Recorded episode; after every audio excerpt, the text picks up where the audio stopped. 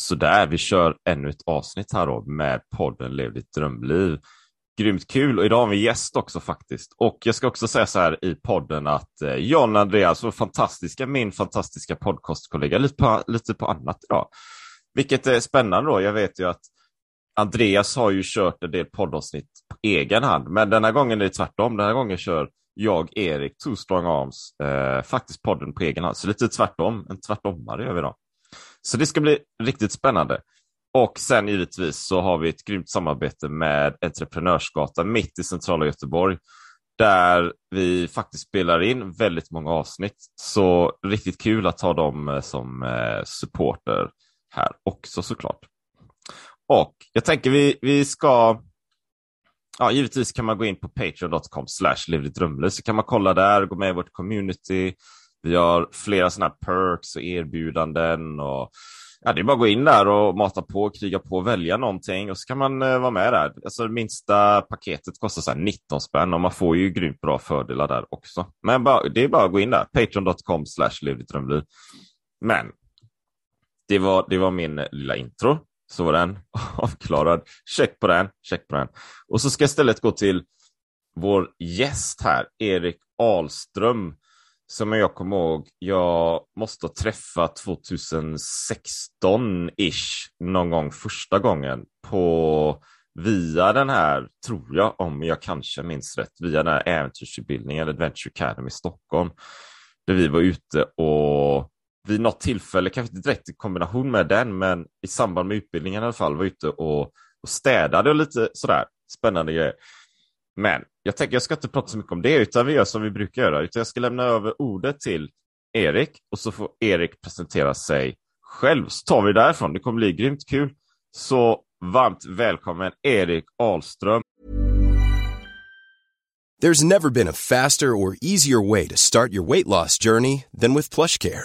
PlushCare accepts most insurance plans and gives you online access to board-certified physicians who can prescribe FDA-approved weight loss medications like Wegovy and Zepbound for those who qualify. Take charge of your health and speak with a board-certified physician about a weight loss plan that's right for you. Get started today at PlushCare.com/weight-loss. That's PlushCare.com/weight-loss. PlushCare.com/weight-loss. Ever catch yourself eating the same flavorless dinner 3 days in a row? Dreaming of something better? Well, HelloFresh is your guilt-free dream come true, baby. It's me, Keke Palmer. Let's wake up those taste buds with hot, juicy pecan-crusted chicken or garlic butter shrimp scampi. HelloFresh. Stop dreaming of all the delicious possibilities and dig in at HelloFresh.com. Let's get this dinner party started. Here's a cool fact. A crocodile can't stick out its tongue. Another cool fact, you can get short-term health insurance for a month or just under a year in some states. United Healthcare short-term insurance plans are designed for people who are between jobs, coming off their parents' plan, or turning a side hustle into a full-time gig. Underwritten by Golden Rule Insurance Company, they offer flexible, budget-friendly coverage with access to a nationwide network of doctors and hospitals. Get more cool facts about United Healthcare short-term plans at uh1.com. Tusen tack. Vi gör det väldigt enkelt för oss, eller hur? Eftersom vi heter samma namn. Vet du om att Erik är Sveriges vanligaste namn faktiskt? Men det har i kombination med att om det är dubbelnamn så var Erik... Och vet du varför jag heter Erik? Nu kommer jag på det. Nej, varför heter du Erik? Nej, men jag heter det för att mina föräldrar tyckte att det skulle vara så passande namn. För att det skulle fungera lika bra i USA som i Sverige. Aha. Så ibland refererar jag till den här filmen Sliding Doors. Har du sett den? Nej. Doors. Nej. För de som inte har sett Sliding Doors så är det en film som egentligen är en parallellstory om en tjej som lever två parallella liv. Och det ena livet går ut på att hon går till tunnelbanan och hon missar precis och hoppa in på tåget. Så hon går tillbaka till sin lägenhet och där upptäcker hon att sin pojkvän är otrogen med en annan kvinna. Så hon gör slut på det här förhållandet. Den andra sekvensen då är att hon stormar, slänger sig in i tunnelbanan och hinner med det här tåget in till jobbet. och lever ett annat liv med den här mannen och lever ett totalt sett. Så hela den här filmen går ut på att man ser de här två karaktärerna i deras två olika liv. Ja. Och det är det jag tänker på. Alla vi som lyssnar har säkert olika sliding doors. Ja, det har hänt saker i livet. Varför gjorde man det här valet? Vad skulle det ha blivit om jag hade gjort ett annat val? Och i mitt fall så är det då att jag är född i USA. Och mina föräldrar är svenska. Det var därför jag döptes till Erik. För de visste inte om jag skulle vara kvar i USA. Eller om de skulle vara kvar i USA. Eller om de skulle flytta hem till Sverige.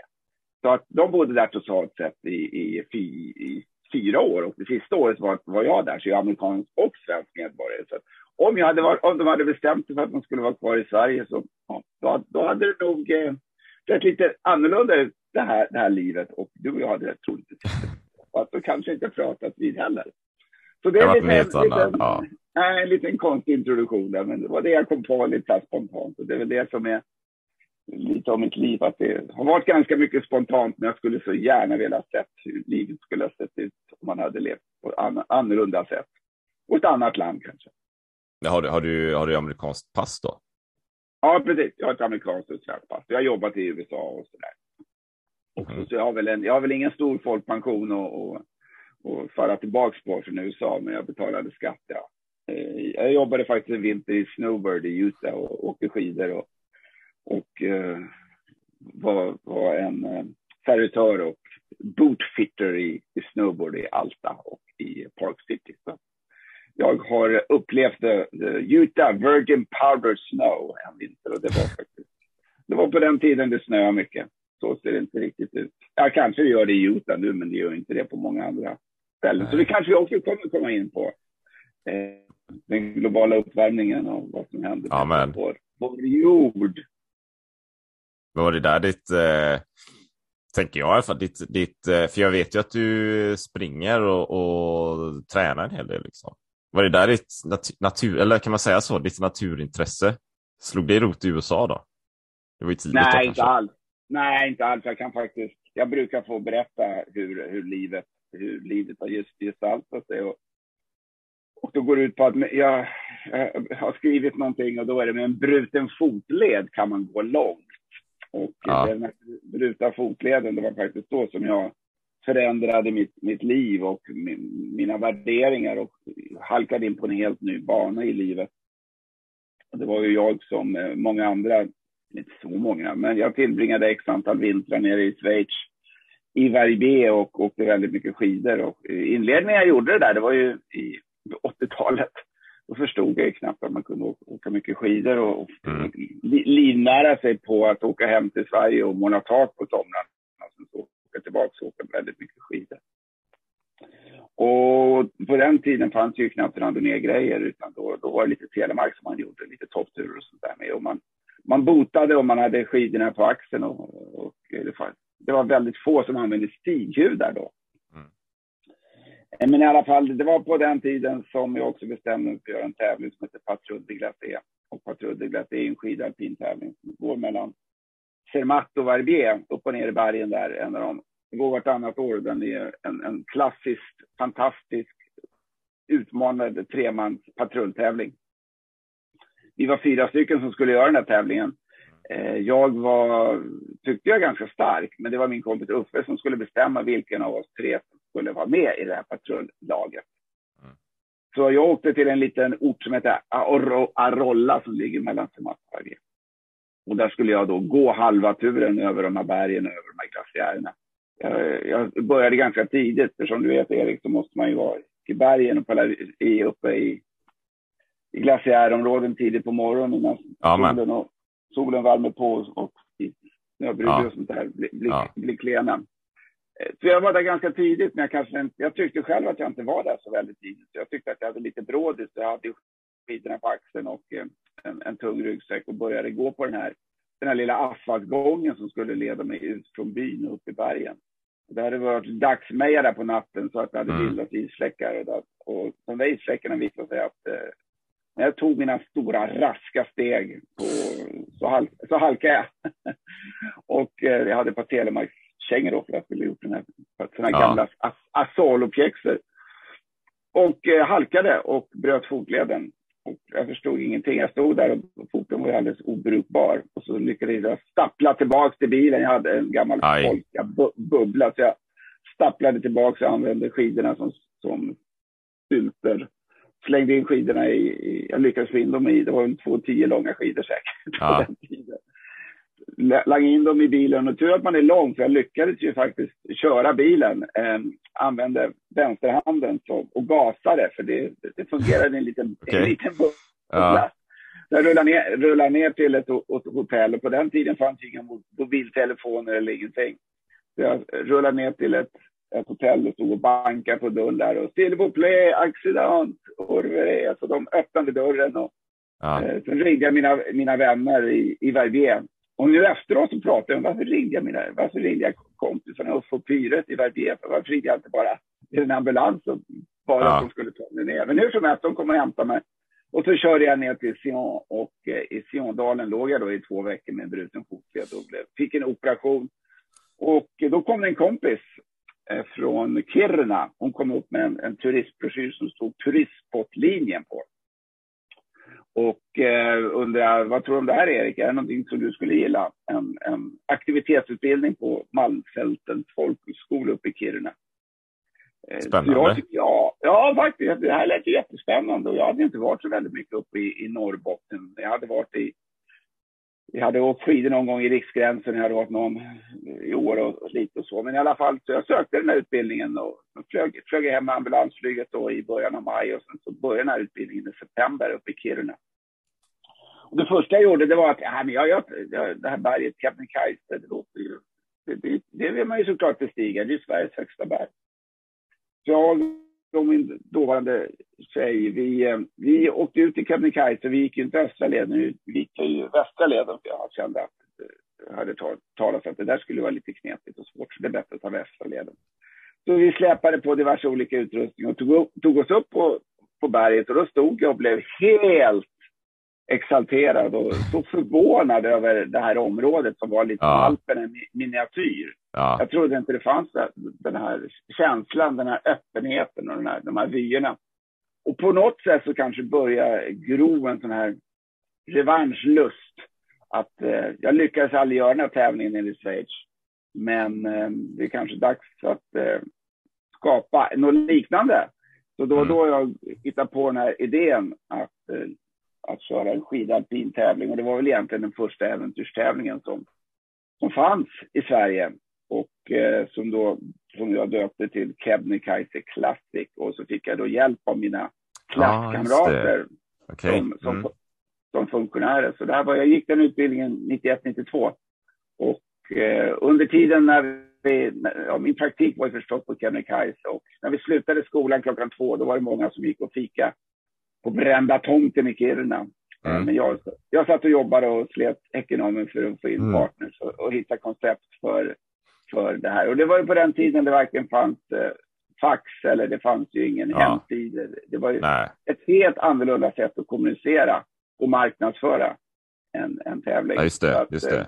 Så jag kommer ihåg, du får berätta mer om det. Jag vill bara, jag har ju varit på Keb 1, 2, 3 gånger kanske. Jag kommer ihåg först, alltså det är ett fantastiskt, så jag tror det är en av de här kanske pärlorna vi har i landet egentligen liksom, som många missar. Alltså jag bor ju nere, eller podden är ju baserad i Göteborg, liksom södra Sverige så här. Det är kanske inte så många som är uppe där egentligen. Men jag kommer första gången jag var uppe så körde jag Keb Arctic Run. Så man åkte upp till Keb och så gick man liksom till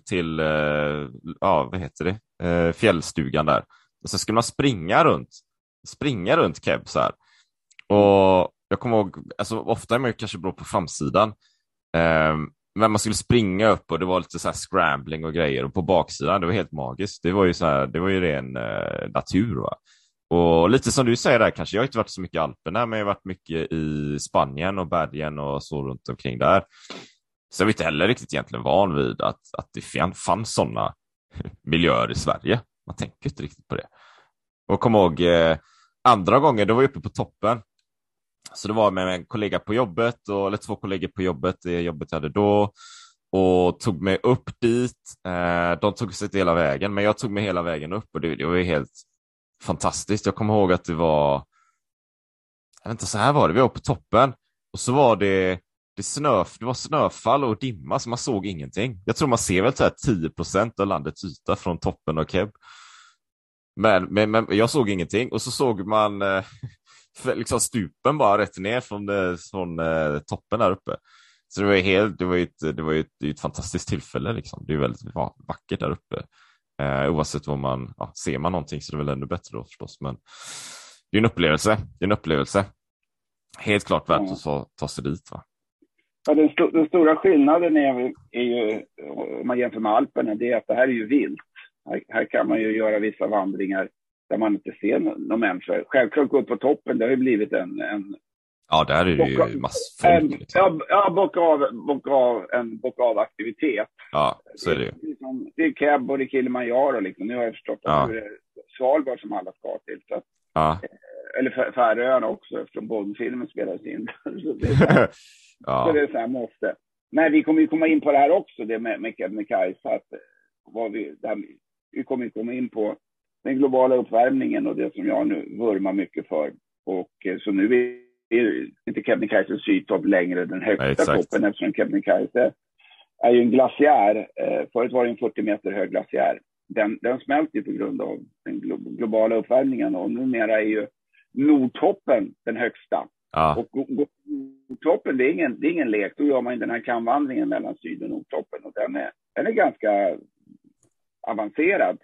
Och i vissa fall måste man gå i replag för att om man har bägge sidor är stuprakt ner till glaciärområden, så att där vill man inte ramla. Så jag vet faktiskt inte riktigt hur Kebnekaise resonerar, hur man kommer styra, men man går ju oftast upp, guidar upp och östra leden, och så går man väl från sydtoppen till nordtoppen, och också kan man gå upp halspattet då.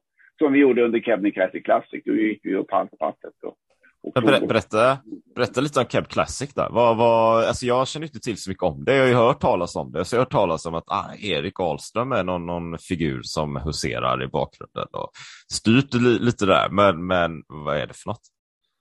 Ja, Kebnekaise Classic. Det här är, om man ska prata om hur man skapar en produkt och hur man gör en produkt attraktiv. I mitt fall så var det ju så att när jag fick någon slags engagemang att jag ville köra den här tävlingen, så måste jag göra den attraktiv för andra och anmäla sig förstås.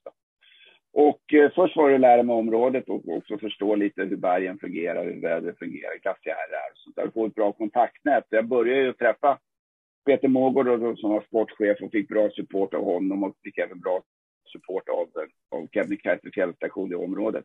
Så började jag titta på, Kebnekaise ligger ju, först är det 2 mil att ta sig från Kebnekaise fjällstation från Nikkaluokta, och från Nikkaluokta upp till Kebnekaise så är det 6 mil på en liten smal väg.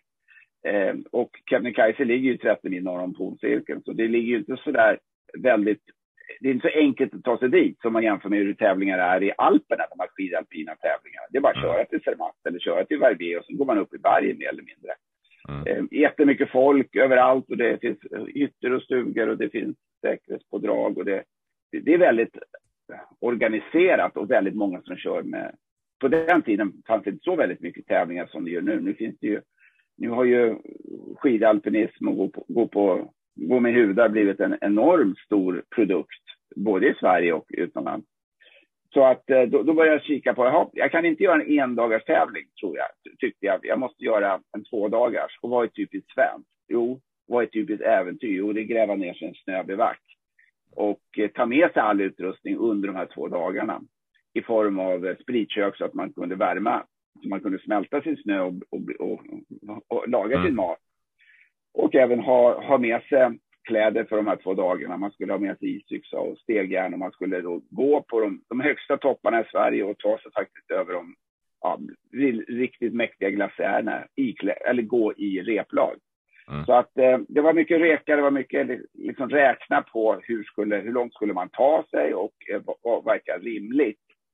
Och då blev det just en 2-dagars tävling i det här, också lite av jojo-leden, också en klassisk led. Och sen så de här klassiska topparna, nord- och sydtoppen. Och de första åren pratade vi om att vi skulle ha Tolpagården med också, som den här grytan där man kunde fira sig ner. Så vi hade inledningsvis då, när tävlingen drog igång då, 92, Då hade vi en enorm salig blandning av folk som kom. Och Ola Skinnamo var med bland annat. Han var en liten tjunig 19-åring. Magdalena Forsberg var med. Och sen hade vi några år senare så var Torny Mogren med. Och vi hade Vasaloppsvinnare. Och vi hade skidlärarna från Riksgränsen. Stefan Palm och Anders Svensson och Anders Bergvall. Som då var skidlärare i Riksgränsen, och så hade vi de här killarna, skibanten från Chamonix, Micke Lämmel och Mats Gott och Björn Andersson, som sen började tävla inom adventure racing i hela världen och så ny grundare till hela Ö-till-Ö-konceptet och så de fortsatte ju och är stora legender och ikoner och förebilder på samma sätt som killarna från Riksgränsen som blev Sveriges första bergsguider. Så det var en sån otroligt skön blandning. Ja, och så hade vi ju riktigt sköna tjejer också med Eva Rinne från Skian Limit till Lotta Jordan Felice som varit med en massa år som startade Houdini. Så det var en jävla skön blandning och det var vi fick verkligen till de här banketterna. Vi flög in band från Riksgränsen och det var stå och dansa på borden. Och det var ett enormt festande.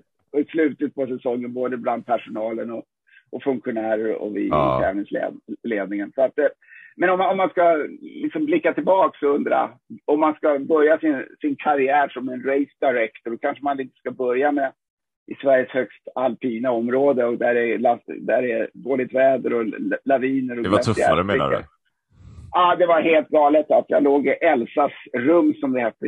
Ett litet rum på toppen på en fjällstation där och tittade ut genom fönstret och försökte bedöma hur mycket det blåste. Och jag körde tävlingen i 6 år. Jag kan säga av de här 6 åren så gick det faktiskt bara att köra ursprungsbanan 2 år. Okay. Det var så dåligt väder, det var så whiteout. Så vi fick dra om banan och lägga den i lägre terräng. Och det var ju snöstormar och det var ju laviner. Och, det var extremt svårarrangerat och med kommunikationen också. Men det var väl en del av konceptet liksom kanske. Eller att det skulle vara så här otillgängligt och svårt och tufft på något sätt. I alla fall för deltagarna tänker jag. Det var det som lockade mycket. Ja, just att det fanns ju inga riktiga äventyrstävlingar på den tiden. Men det var också sen så ställdes det lite högre krav att det skulle vara spårat. Men det var ju helt omöjligt att spåra. Andra året kom det ju fransmän som var en världsmästare i skidalpinism. Och det fanns ju inte en chans att man skulle kunna spåra dåligt väder när de gasade på. Så ett år kommer jag ihåg, då lyckades vi inte spåra. Och det snöade så enormt mycket. Och då gick de här ledarlagen som vi turades om i början, så de tyckte att det egentligen inte blev någon rättvis fördelning av vem som skulle vinna. Så att de beslöt sig för att bara helt sonika bara gå i mål utan att gå på tävlan. Så de som vann var de som egentligen låg sist. Så det var en ganska trubbig prisutdelning kan jag väl säga. Men det var tänka mig. Jag har ju en stor kärlek till Kebnekaise och min son heter faktiskt Marcus Karl Keb. Det är en kärleksförklaring till området och till honom. Men är tävlingen inte kvar längre eller? Eller är den omgjord? Eller? Ja, den är omgjord. Jag körde så 6 år. Sen så lades den faktiskt i malpåse under nästan 10 år och så inte bestämdes SDF och Kebnekaise köra den igen. De har då ändrat konceptet och de kör en 2-dagars tävling. De har inte anammat det här att man ska bo ute i snön och att man bor i snöbevack. Man bor inne på fjällstation istället och gör fantastiska turer därifrån. Och då lägger de ju oftast in Kebnekaise och Tolpagorni och Tarfal och sånt där. Så att det är en jättegod tävling och vi har haft Kilian Jornet har varit med, Emelie Forsberg och Ida Nilsson är där och piskar nästan alla. Jag tror hon kom 2 totalt sett i fjol. Så Charlotte Kalla har kört och sånt där också. Så det har varit en härlig, det är en fantastisk tävling fortfarande. Jag tycker förstås att det är lite tråkigt att man inte har knöbevacken, för jag tyckte det var hela äventyrsmomentet och planeringen och konceptualiseringen. Det ställde ju enormt stora krav. För i vissa fall, så när man kom upp till den här drivan, den var ju stenhård i vissa fall, så det tog nästan uppemot 5 timmar att bara gräva en bivack, och hur ska bivacken se ut. Så det tycker jag är tråkigt, men det har ju också hela konceptet i fjällen. Säkerhetstänket har ju förändrats utifrån att på den tiden när jag körde, då var ingen som körde omkring i hjälm och sånt där. Vi körde med pannband. Det har ju varit lite olyckor i Kebnekaise, och allting har ju skruvats till i form av säkerhet. Så det, jag tror att det är en av anledningarna till att de känner sig inte riktigt trygga att arrangera en tävling. Och det skulle vara så pass, det är svårt med kommunikationen där uppe i det här området, för det vimlar inte av stora driver där man kan gräva en stor back. Men jag hoppas att en dag, nu har de ju haft 25-årsjubileum, jag hoppas att de lägger in en sån klass. Och jag har ju sagt till de här killarna och tjejerna som var med så länge sedan, kom igen, nu kör vi en old guys and old girls rules här och kommer upp på heavy metal gear här och kör våra på den här tiden fanns det retro, kör retro. Ja, det var ju så då var det Telemark som vi hade, och vissa killar gick till och med upp på. Det var den här gruvarbetare från Kiruna som knappt kunde åka skidor, men de var så tränade så pass hårt. Ja, det var 100. Det var kriga. De vann ett år. Det var tider. Kriga och tider. Det låter jättespännande. Många namn där också som man känner igen. Kilian Jornet och flera. Men du, jag tänkte, Erik, du nämnde, och det kommer vi kanske in på, du nämnde när du bröt fotleden så fick du andra värderingar. Så åkte du upp till Kiruna och byggde Keb Classic och alla de här grejerna. Jag tänkte, de här värderingarna, det kanske hur skiftade de då? Hur var du innan liksom? Hur var det efter? Det var ju med naturen som jag, men också faktiskt det här går på en folkhögskola. Min brorsas dotter, hon har precis gått ut gymnasiet nu, och jag rekommenderar att hon ska gå en folkhögskola. Och jag tycker inte det spelar så jättestor roll vilken folkhögskola. Hon är intresserad av djurhållning och sådär. Så jag tycker, försök att gå. För när man är i den åldern, man är ganska tveksam vad man ska hitta på. Jag var ju betydligt äldre, förvisso. Jag var ju strax under 30. Men när jag var ung, då gjorde jag alla lumpen. Och då var det ett sätt, och en språngbräda. Och också hitta någonting. Just lära sig naturen, vara ute i naturen och få en förhållande till det. Och i mitt fall var det då en kombination av kärleken till naturen och att jag får en lugn. Men också anledningen till att jag har hållit på nästan i 30 år och arrangerat här olika äventyr och tävlingar, det är att jag vill få ut folk i det här området som jag själv älskar. Så när man arrangerar en tävling som heter Vänlis Odyssé, en multisporttävling som gick från Narvik hela vägen ner till Luleå. Och sen så körde jag för några år sedan en tävling som heter Sweden Skyline 24 uppe i Björklidenfjällen med i midnattssol. För att komma upp i midnattssol, det är obeskrivligt. Man måste vara på plats för att få den känslan. Så det var det som det blev någon slags dragning till natur, men också just nu när jag tycker att vi exploaterar så enormt mycket. Det finns inte så många ställen på jorden som är ödes, där vi inte har satt ner våra avtryck. Så det gäller att hitta sina egna små oaser och utmaningar. Vad är det som är snabbfrågan då? Vad är det som skiljer folkhögskolan mot en vanlig lärosäte in i stan någonstans? Typ ett universitet eller någonting?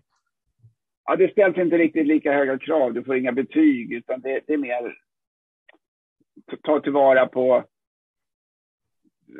människans förutsättningar och kanske även jobba i lag lite mer. Det är inte så akademiskt. Nej, precis. Och i vårt fall var det ju då en utbildning där man skulle lära sig att klättra, man skulle köra hundspann, vi skulle paddla fors, vi skulle gå på toppturer och vi skulle vandra. Och så vi var ju väldigt, väldigt mycket ute i de här områdena i Riksgränsen, Björkliden och Kebnekaise. Och i mitt fall var det så, om man tittar på det här med sliding doors och vilka möjligheter man kan få om man sticker ut hakan och visar framfötterna.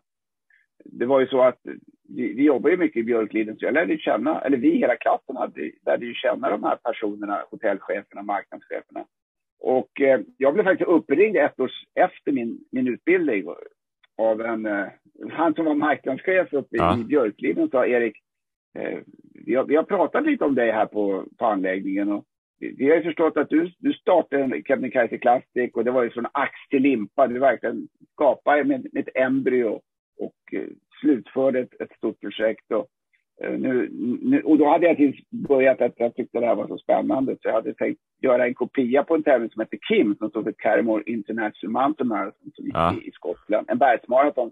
Så jag hade en tanke på att köra Kebnekaise på vintrarna, och så skulle jag köra en bergsmaraton på somrarna. I samma veva så blev jag uppringd av Pekka Salomon som från Kiruna, och som frågade: ja, men skulle du vara intresserad av att söka jobbet som marknadschef i Björkliden? Mm-hmm. Så jag kan inget om marknadsföring. Nej, men du är duktig på att genomföra event. Så jag tackade ja till den där tjänsten i Björkliden. Och då gjorde jag tillsammans med Björkliden den här, då hette den 5, Fjällräven Extrem Marathon, som nu heter BAM, som jag också är inne på. Som har funnits i Björkliden, Riksgränsen området, där man springer i 2-mannalag. Och har med sig sin packning och sovsäck, liggunderlag och tält och mat under 2 dagar. Så den har funnits nu i 30 år. Så det är jävligt häftigt att den fortlever och är de jättefina fjällområdena som finns norr om Polcirkeln upp, just upp i Björkliden. Så att, om vi pratar om det här med Sliding Doors och vad man tittar på, så i det här fallet så blev det ju en folkhögskola både i Kebnekaise och uppe i Björkliden då, som formade mig och skapade det som jag värdesätter så mycket. Och det visar folk liksom jag själv. Vad jag trivs. Och lägga banor är utan tvekan det roligaste.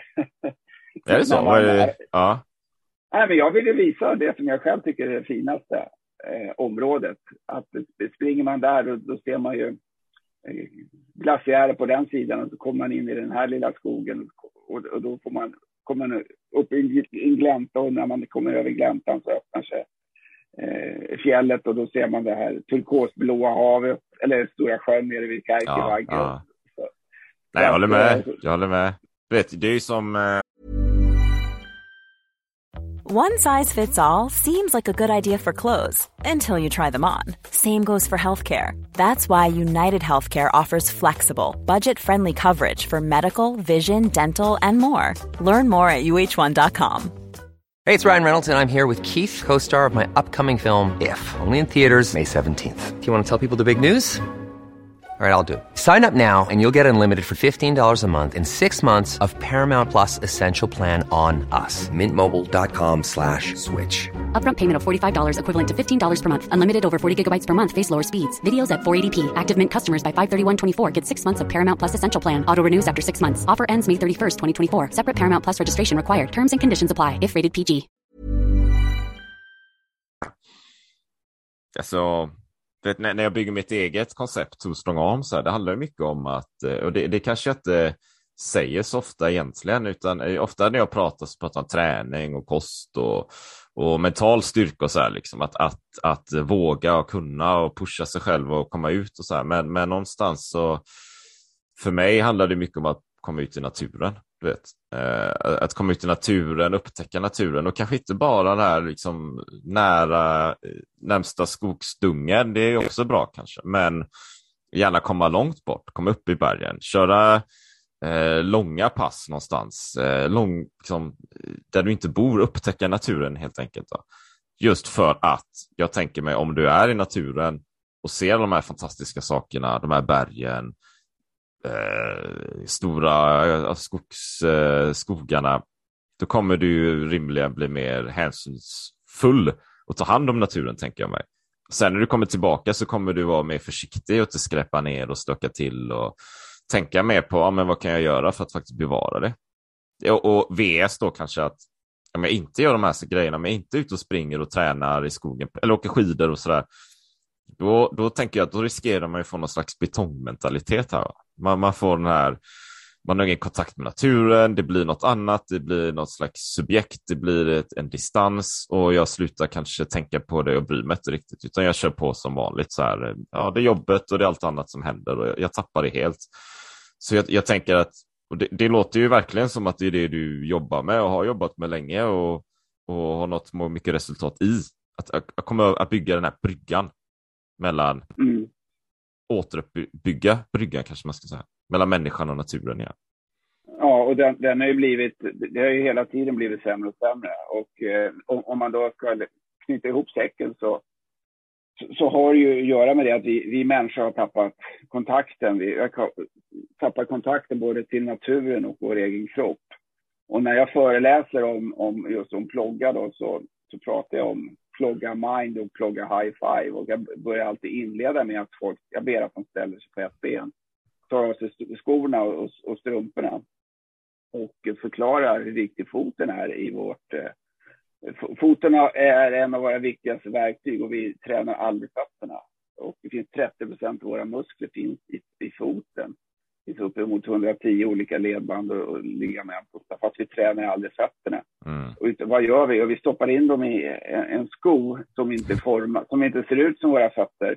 Stoppar in dem där i 12 timmar per dag. Och om du tittar på dina händer och så rör du på händerna så känner du starka dem och så tittar du ner på dina fötter.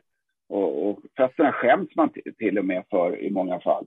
Och sen så tänker du, men om du gjorde likadant i dina händer som du gjorde vid dina fötter, att du stoppade dina händer. Om du hade ett tejpisoleringsband och tejpade dina händer och så, i 12 timmar per dag, så klart de skulle fina sönder och du skulle inte kunna använda dem som du gör nu. Och det är det vi gör med våra fötter. Och det här femte sinnet, vårt känselsinne. Och känselsynnet använder vi knappt, för vi går omkring i skor, mjuka skor som inte känner underlaget. Vi går omkring på hårda underlag, vi går omkring på cement och asfalt större delen av tiden. Så allting hänger ihop, och om man inte har kontakt med naturen, då har man inte kontakt med, och i det här fallet inte ens med sin egen kropp. Och sen är man inte närvarande, nu blir det ännu mindre närvarande för att vi går omkring konstant med poddar och grejer i våra öron, och vi vet knappt var vi befinner oss. Känner du till att en 14-åring i dagsläget tillbringar 6 timmar per dag framför en skärm? 6 timmar per dag. Såklart att man inte är närvarande då. Man befinner sig något helt annanstans. Så därför också jag är superorolig för den här generationen, för vår generation. Det har gått så väldigt fort. Det har gått så otroligt fort hur vi har förändrat vårt beteende och vår norm. Om man lyssnar på Anders Hansen och han anser vad vi gjort med våra hjärnor. Det går så läskigt fort. Det är så fort.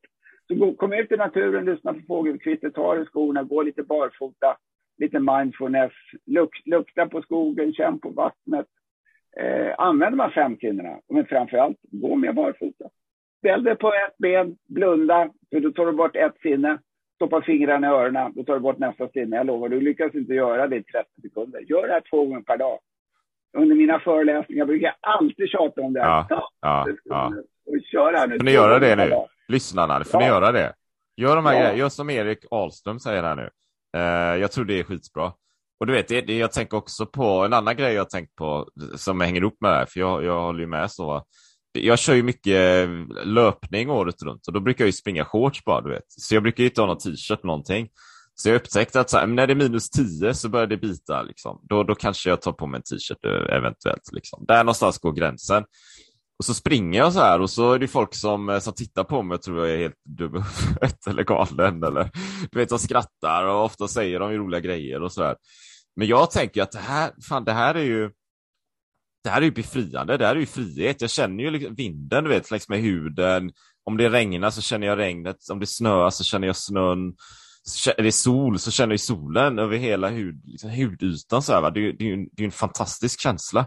Jämfört då med att många löpare, som även om det är varmt väder ute, så springer de ju med vindjacka och t-shirt och allt möjligt. Och de kanske till och med har vantar och någon mössa, du vet. De är ju helt indränkta där. Eller som jag kan vara ute och springa med shorts, bara överkropp. Och så ser jag folk som promenerar med sina hundar och sådär. De kan ju ha tjocka vinterjackor när det är på vintern och sådär. Det är ju i princip som att du är inomhus och det är 20 grader varmt. Och du är utomhus och det är fortfarande 20 grader varmt. Du är liksom helt isolerad från naturen i det lilla. Jag brukar säga, jag går alltid och jag bor i lite sommarstuga nu, och då går jag alltid och badar. Och för mig att gå de här morgondoppen är väldigt liksom härlig start på morgonen, jag får jättemycket energi. Men för mig att ha på mig ett par badbrallor när jag gör de här doppen, det känns som igår till exempel, då kom det ner en kvinna och skulle bada. Och jag, då väntade jag liksom tills hon var klar och sen så hoppade jag i naken. Och i vissa fall så har jag tagit, om det finns folk omkring, då liksom går jag ner med badbyxorna i handen, håller och sen så tar jag av med badbyxorna precis när jag hoppar i så ingen ska behöva se någonting. Men jag är en nudist och en naturalist. Det står jag skillnaden. Jag vill inte visa upp någonting. Jag vill bara bada naken. För om jag simmar omkring, jag tar med klocka allting bara för att få den här känslan, närvaron av moder jord och mot vattnet, mot hela min kropp. Så att det känns väldigt, väldigt konstigt att ha badbrallor på sig när jag badar liksom. Och jag vet inte, det här kanske förändras nu när man blir lite äldre, att man på något sätt kommer närmare döden, att man blir mer närvarande, att någon slår en hårt i huvudet, men den här närvaron... Alltså att man vill vara mer naken, eller man vill vara mer nära naturen, menar du? Ja, precis. Man vet att det är där man kommer. Det enda vi har gemensamt. Men det låter ju befriande. Ja. Så att det rekommenderar jag. Och är ju väldigt oroad över vad som sker. Att vi tillbringar för lite tid. Inte kanske att vi bara är för lite nakna. Men att vi tillbringar fel tid i naturen. Och hur gör vi då? Jag tycker ju också inte det ska vara så viktigt med resultat. Jag har aldrig varit... Jag älskar att tävla. Men jag brukar säga att jag tävlar med två personer. Jag tävlar med den framför, för den vill jag gärna springa om. Och så vill jag inte gå omkull sprungen av den bakom. För hela den här känslan att ställa upp i en tävling är väldigt speciell. För att man är verkligen i nuet. Man håller på att dividera om jag ska korta eller långa strumpor. Ska man ha 2 eller 3 hjälp? Man är just här och då nu. Det gör man inte så ofta, att det är det som är väldigt, väldigt viktigt, och man ger ju allt också, men samtidigt så är det inte så otroligt viktigt, utan man tävlar emot sig själv. Så att när man får på sina nummerlappen, jag tycker även folk, jag gör ingen tävlan, men skitsamma, sätt på en nummerlapp och bara prova. Du tävlar med två personer, den framför och bakom, du behöver inte prestera någonting, och då vet att du kommer göra ditt bästa och jag är mitt leende. Så att, det är rätt roligt faktiskt. När jag är ute och tävlar eller deltar i lopp, kanske jag ska säga, så jag tänker lite likadant där. Ofta när jag kommer i mål i första frågan, eller vad satt du för tid och sådär. Så ibland, då får jag kolla klockan och sådär då, men oftast har jag ingen aning. För jag brukar ju mer, men det handlar inte om det för mig. Men jag kanske kan förstå att det är lätt att relatera till tiden, för då får folk en bild av hur det har varit och hur snabb man är och så här. Men för mig handlar det mycket om bara att vara ute och röra på mig och så här. Och sen håller jag med, det är ju så här, du vet, sätter på sig nummerlappen, då försvinner ju i princip resten av världen. Det blir väldigt så här minimalistiskt. Det är ju bara där och då, va? Jag var ju med och startade konceptet trailrunning i Sverige då, när jag fick en förfrågan från Salomon att internationellt sett att de skulle dra igång trailrunning i hela världen, och vi blev kanske 10 personer som blev kontaktade globalt sett som hade nätverk. Och då när vi körde då Salomon Trail Tour för drygt, det var väl 12 år sedan vi började, så skulle vi, då fanns ju bara terränglöpning, och då var det sånt jävla tjat om att varför heter det trailrunning, varför ska inte heta terränglöpning? Då sa vi lite, Erik, om Plogga, för jag vet att det är ditt stora projekt nu. Ja, precis. Och jag pratade om löptävlingen tidigare, och jag plötsligt har, som jag ser det, löpningen och även tävlingar generellt bör ju faktiskt ta till ansvar. Och då är det run with a purpose, it's not your travel, it's our planet. Och nedskräpning ökar hela tiden, vi blir mer och mer fysiskt inaktiva. Nu har jag skapat den här ploggarörelsen för ungefär 5 år sedan. Och anledningen till det står för plocka skräp och jogga, fast i grund och botten är det bara ändra normer och attityder. Ser du skräp, upp det för fan. Liksom, ser du skräp där du står vid vid busshållplatsen. Det är bara att plocka upp det. För att om du börjar göra det som en privatperson, då kommer personen bakom dig göra det. Och då ändrar vi en norm och en attityd att det är lite sådär bergdevarning och plocka upp andra skräp. Och vi löpare, en anledning till att det blev stort, det var ju att jag springade omkring med breda leenden och skratta och gjorde aktiviteten. Namnet är knasigt och företeelsen är knasigt. Så nu har det ju på de här årens tid så blivit en gigantisk global rörelse. Om du googlar på Plogg, om du googlar på Plogg and Posters, så kommer du ta aldrig slut när du scrollar ner. Så nu finns det ploggengrupper i alla världens länder och i de flesta större städer. Och vi har ju till och med dragit igång VM i ploggning nere i Italien. Så att man springer inte bara längre, utan man ploggar helt enkelt. Och det går faktiskt att anmäla sig till det loppet. Vi kommer att ha 100 platser och på de flesta några skor. Men vi har nu några svenska deltagare som har anmält sig. Och jag hoppas att halvåret i september här kommer faktiskt att ha en plogga. Så att jag hoppas att alla de här löpargrupperna som finns ute, som vi känner både från Run Academy och TNT, Team Nordic Trail, de är ute och ploggar lite mer. Man kan göra det som uppvärmning. Det är superenkel aktivitet. Det är bara att böja sig ner. Och det är ju så att plogging, you burn more calories plogging the normal running course. För att man bär på så mycket skräp. Tyvärr. Det är skräp överallt.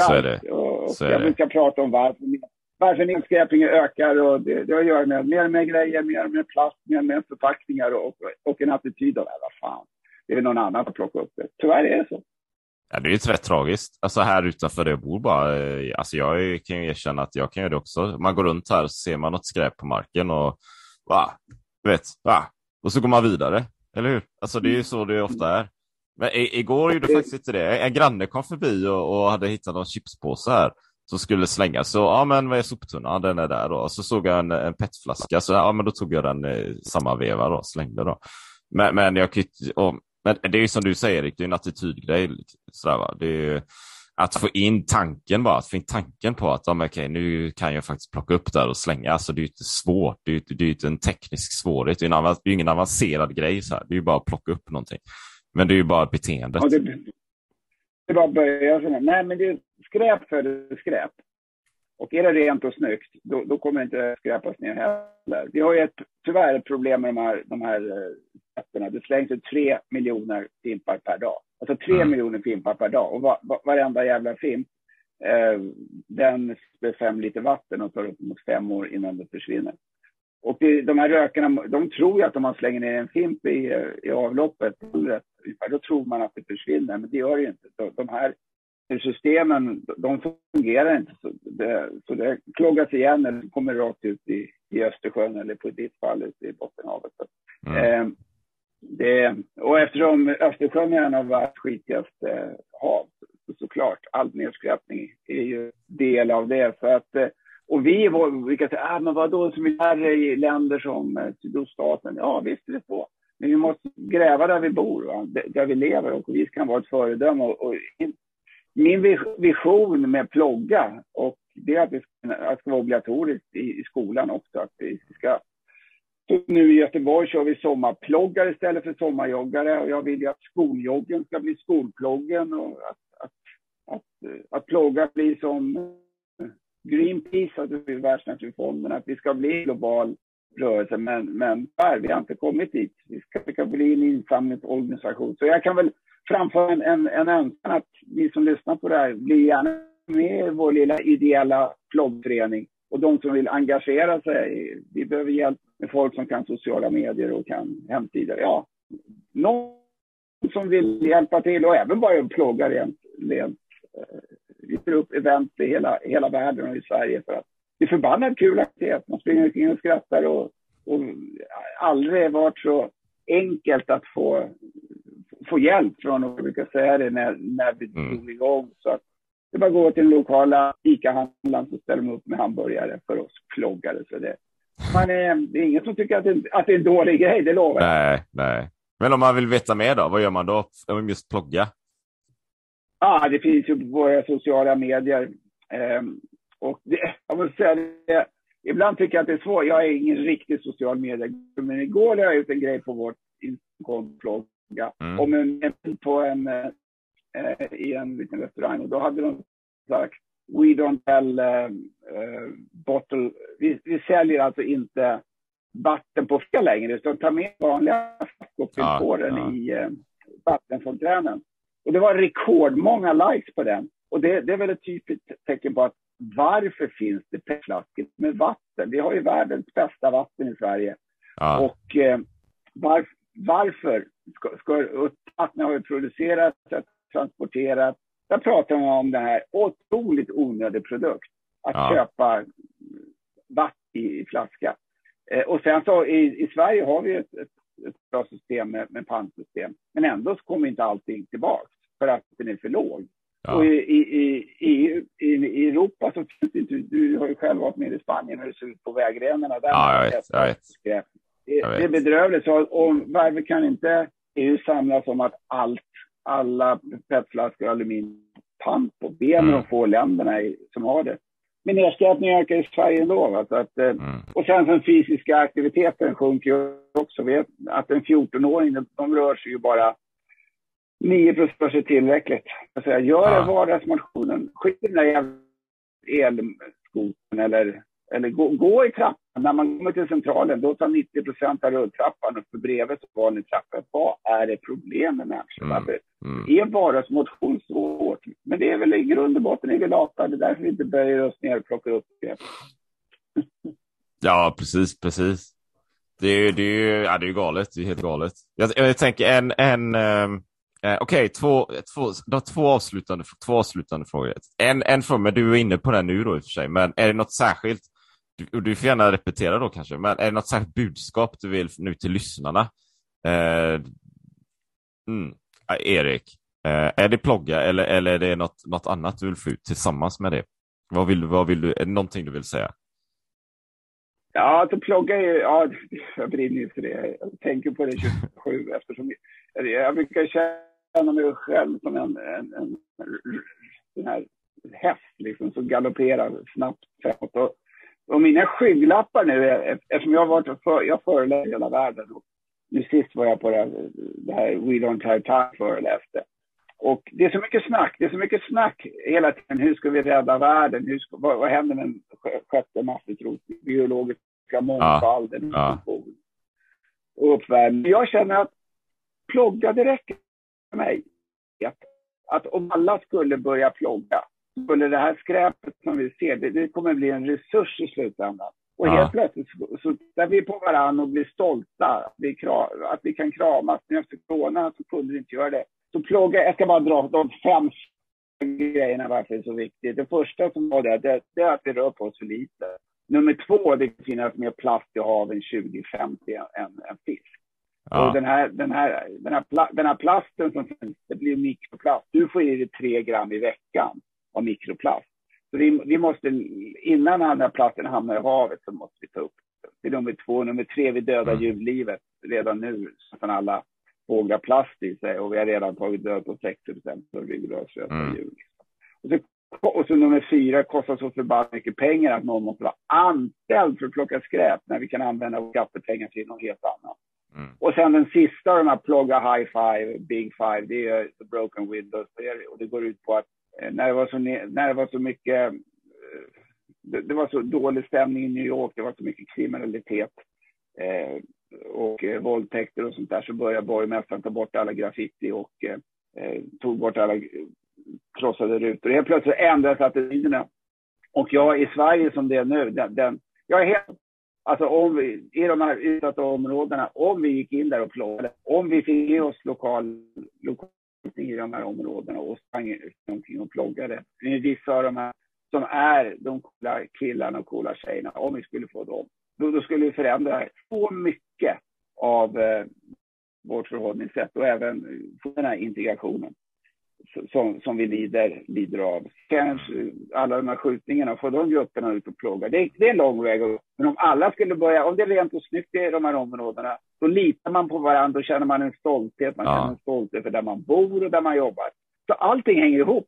Allting hänger ihop. Så det har inte att plocka skräp. Det är bara, man kan göra det med Så är det. Med skateboard eller med en snowboard eller med paddling. Så att en ren och snygg, men vi brukar jämföra en skitig toalett. Du vill inte gå in på en skitig toalett. Men en ren toalett kan gå ganska länge. Ja, så är det absolut. Nej, men vad bra. Och du vet, bara att kunna göra de aktiviteterna och tänka där gemenskapen och lära känna varandra. Och sen, då tar vi bra där och gå in nu på, för lyssnarna här, liksom, ta till dig budskapet här, för det är ju fantastiskt viktigt. Vi har ju bara en planet givetvis, va? Så gå in och kolla på Plogga och sök på Plogga. Kolla på, jag har på Instagram det inlägget du nämnde där. Så jag tog fram det på Instagram. We no longer sell bottles of water. Så gå in och följ Plogga där då. Och sen sista frågan, och det är ju frågan vi alltid ställer till alla våra gäster, Erik. Det är ju, för podden heter ju Lev ditt drömliv, så frågan är ju så här: lever du ditt drömliv, Erik Ahlström? Jag lever ju bara ett liv. Jag hade ju, som vi inledde med, det här med Sliding Doors. Det gäller att ta vara på sitt liv. Och om jag hade levt i USA så hade det sett ut på ett visst sätt. Nu ser det ut på ett sätt. Och nu försöker jag downsize. Jag försöker inte ha så mycket prylar. Jag bor i en liten sommarstuga utan rinnande vatten. Och jag bor i min husbil på vintern och åker runt och träffar olika ploggambassadörer runt om i Europa. Och föreläser i skolor och försöker plogga på tävlingar och visa upp att man behöver inte bara springa och tävla. Man kan plogga samtidigt. Så att jag är nöjd, men jag önskar ju ibland att tiden skulle hinna mer. Mm. Det är förbannat bra, och vi pratar ju om att vi blir mer och mer närvarande med ploggningen. Ett förbannat bra sätt att vara närvarande. Så att, men sen så gäller det att vara utomhus, använda sina 5 sinnen. Och nu hade jag ju tänkt cykla in till stan, men nu blir det faktiskt att jag åker buss. Kollektivt. I vissa fall så, då träffar man ju folk. men det är också där, man törs ju knappt om folk, för då skulle man se dem som konstig. Ja, nej. Jag har pratat så mycket med varandra på svenska bussar. Så att titta breven om, det är nästan kriminellt. Ja, det är nästan kriminellt. Men kul Erik. Och världsklass. Tack för att du ville vara med i podden. Så jag tänker vi avrundar där. Så jag kommer också länka till Plogga och Instagram-kontot. Eller vi kommer göra det när vi släpper avsnittet. Så gå in och lyssna på Lev ditt drömliv-podden. Så kommer det här avsnittet komma ut inom snar framtid. Här under sommaren. Så vi tackar för oss. Ha en fantastisk dag. Kämpa på, kriga på, mata på. Kör järnet. Ha det grymt. Hej!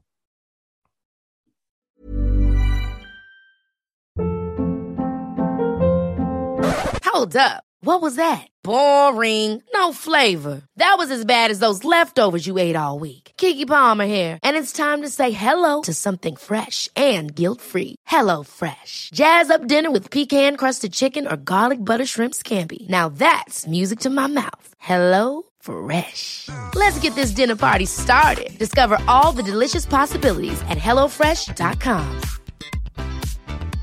Even when we're on a budget, we still deserve nice things. Quince is a place to scoop up stunning high-end goods for 50 to 80% less than similar brands. They have buttery soft cashmere sweaters starting at $50, luxurious Italian leather bags, and so much more. Plus, Quince only works with factories that use safe, ethical, and responsible manufacturing. Get the high-end goods you'll love without the high price tag with Quince. Go to quince.com/style for free shipping and 365-day returns.